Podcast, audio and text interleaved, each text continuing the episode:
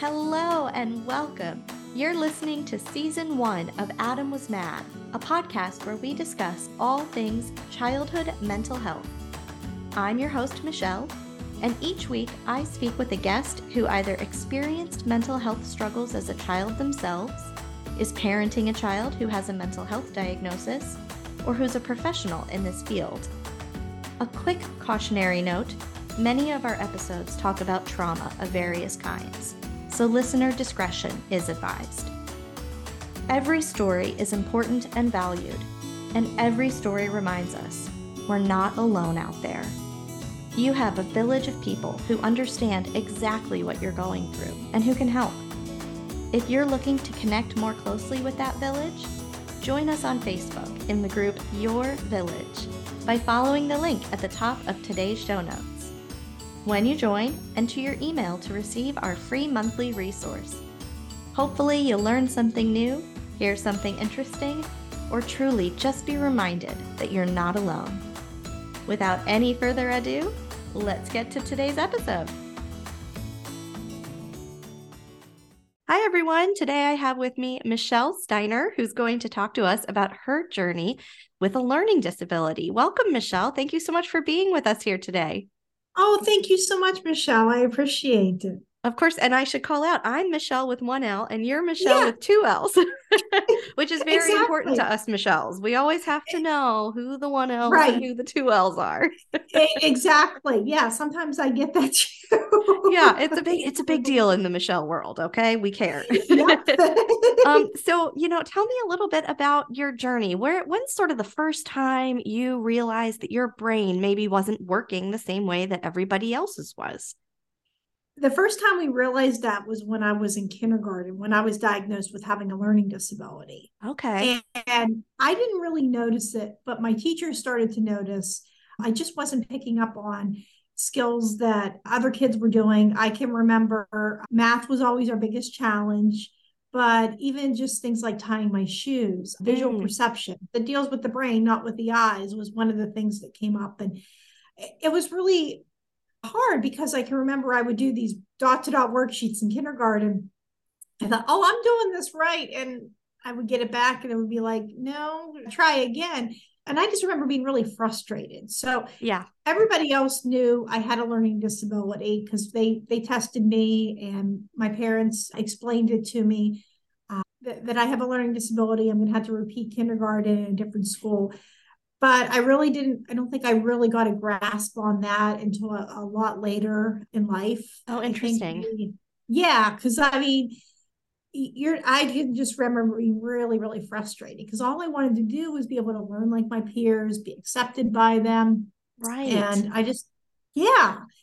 And I just thought life was always going to be really hard and I couldn't learn. Mm. So, oh my gosh, that's so sad. You know, hearing yeah, at, at what six at my son is in kindergarten now. He's a six year old, mm-hmm and this idea that this is always going to be hard that's so devastating you know eh, that you recognize something is always mm-hmm. going to be a challenge or you feel like something's always going to be a challenge and i think right. especially with children's minds we can't conceptualize they can't conceptualize that this isn't always going to be your life right you know i remember being right. bullied in middle school and it felt like the world was ending because i couldn't see myself at mm-hmm. 18 or 28 or 38 i couldn't re i couldn't recognize my brain couldn't process the fact even though i knew it you know i knew mm-hmm. i would mm-hmm. get older i couldn't rationalize that it wasn't always going to be like this and so that really clicks when you yeah. say that that feeling of you know i felt like this was always going to be hard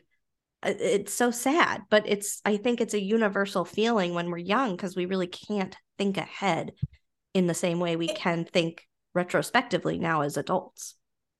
Exactly because i can I, I, work with students that have disabilities now and i hear a lot of those things that i've said in seventh grade. I'm i'm tired of having my learning disability or i'm tired of having my individual education plan. Right. And it's such a unique thing to be able to go into that room with them and to just say um, this is why we do this. It's going to be okay. And I can reassure them. And then sometimes, even other experiences that they have, they'll say, You don't know what it's like to have everyone not like you or to have everybody or, or to have this. And I can say, Well, I do know what it's like.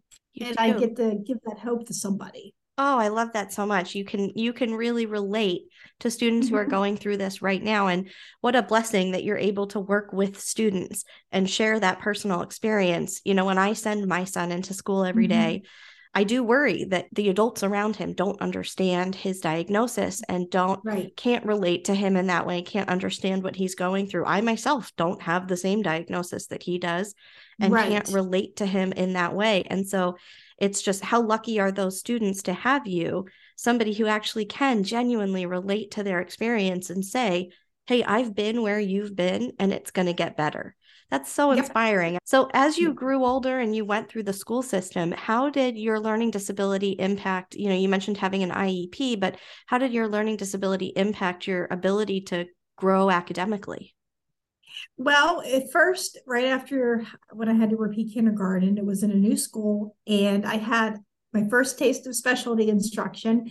I would spend my mornings in a first grade room for like a homeroom because they really didn't have a plan at that at that time period. Mm. And, and then I would go specialty instruction where we would learn about reading. I was always a good reader. It just I struggle with reading comprehension. But they just wanted to keep me in there just to get that little extra help to just to kind of cement the concepts that I was going to need.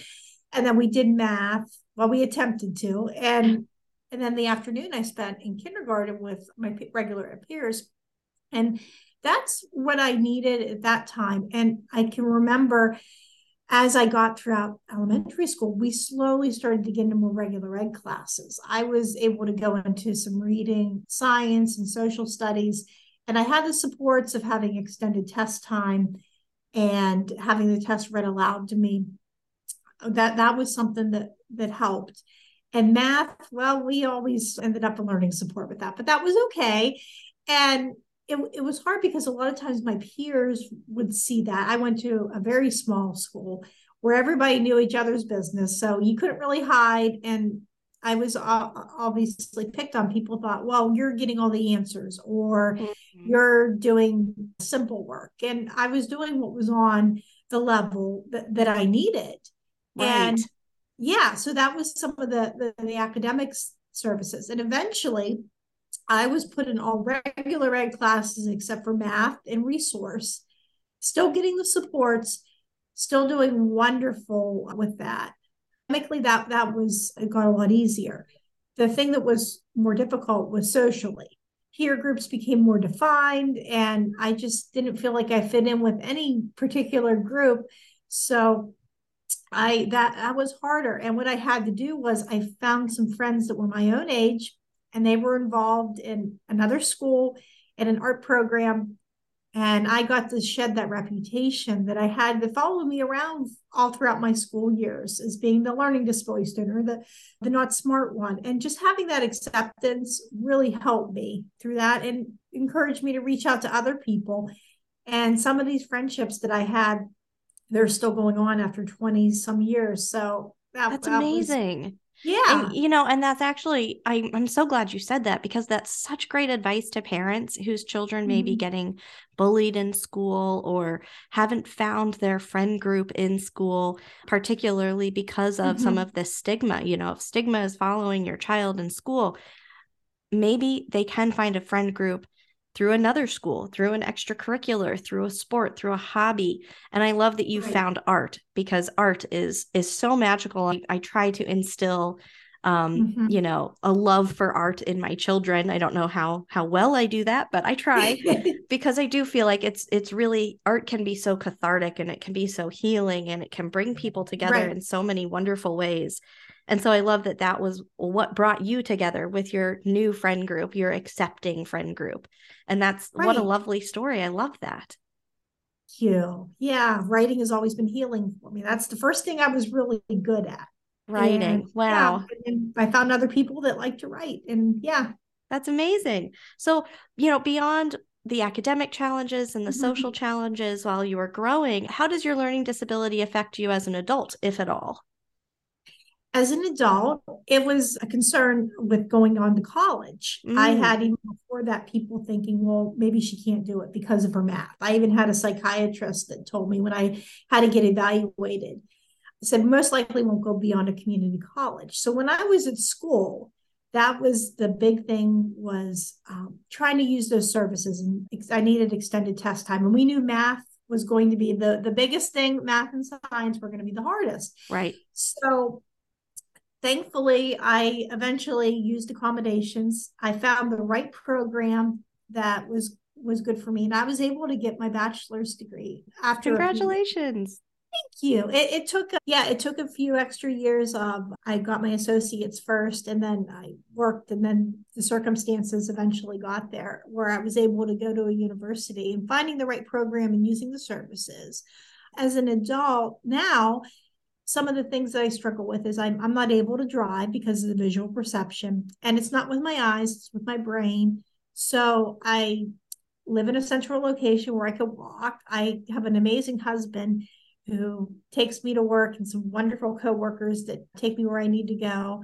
And sometimes that's actually been a blessing because I can notice details that other people don't. So oh. I'll be in the oh. car and I'll be like, did you see that, that those flowers or did you see that? And my husband's like focusing on the road I'm like you should. And I'll get a chance to go back and take that picture later yeah. on, on walk or if I don't have a ride somewhere. And sometimes what I'm able to do now is I'll post some of those pictures and a lot of it I'll do on my blog. And people are like you can bring out details that other people missed. So yeah. that's oh that's it's a like a superpower yeah and so yeah in some ways that there's just that superpower of having that being able to bring out those details. And processing is a big thing too. Sometimes i might struggle to understand like directions. Mm-hmm. uh, that mm. can be hard. So i might need just some uh, very clear maybe extra time to do things.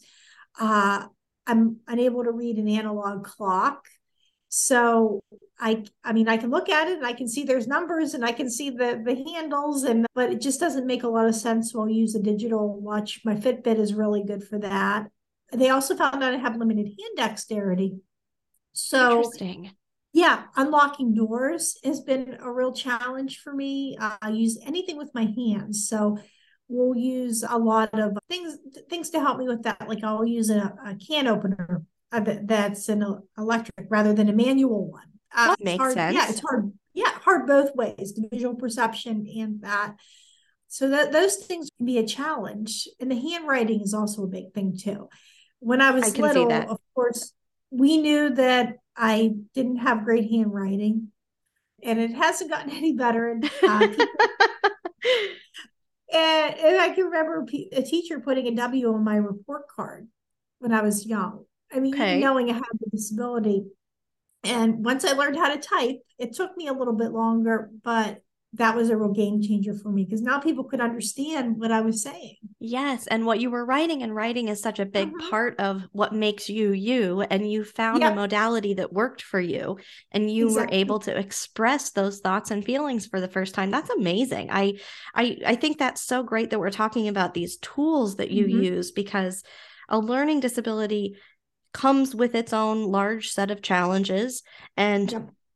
learning to overcome those challenges learning what tools you can use what what is available to you to make mm-hmm. those challenges easier so that you can still fully participate in life as a normal human being i mean yeah. i say normal in air quotes but you know so that you don't feel limited in your life and right. I, I think that's something that I know as a parent, I certainly worry about. I worry about my child's diagnosis feeling limiting to him and making sure that he has all of the tools available at his disposal as he gets older to overcome any mm-hmm. challenges he might encounter. Right. And so it's it's wonderful to hear from somebody who is an adult who has overcome all of these challenges and can share with parents here are some things you can do.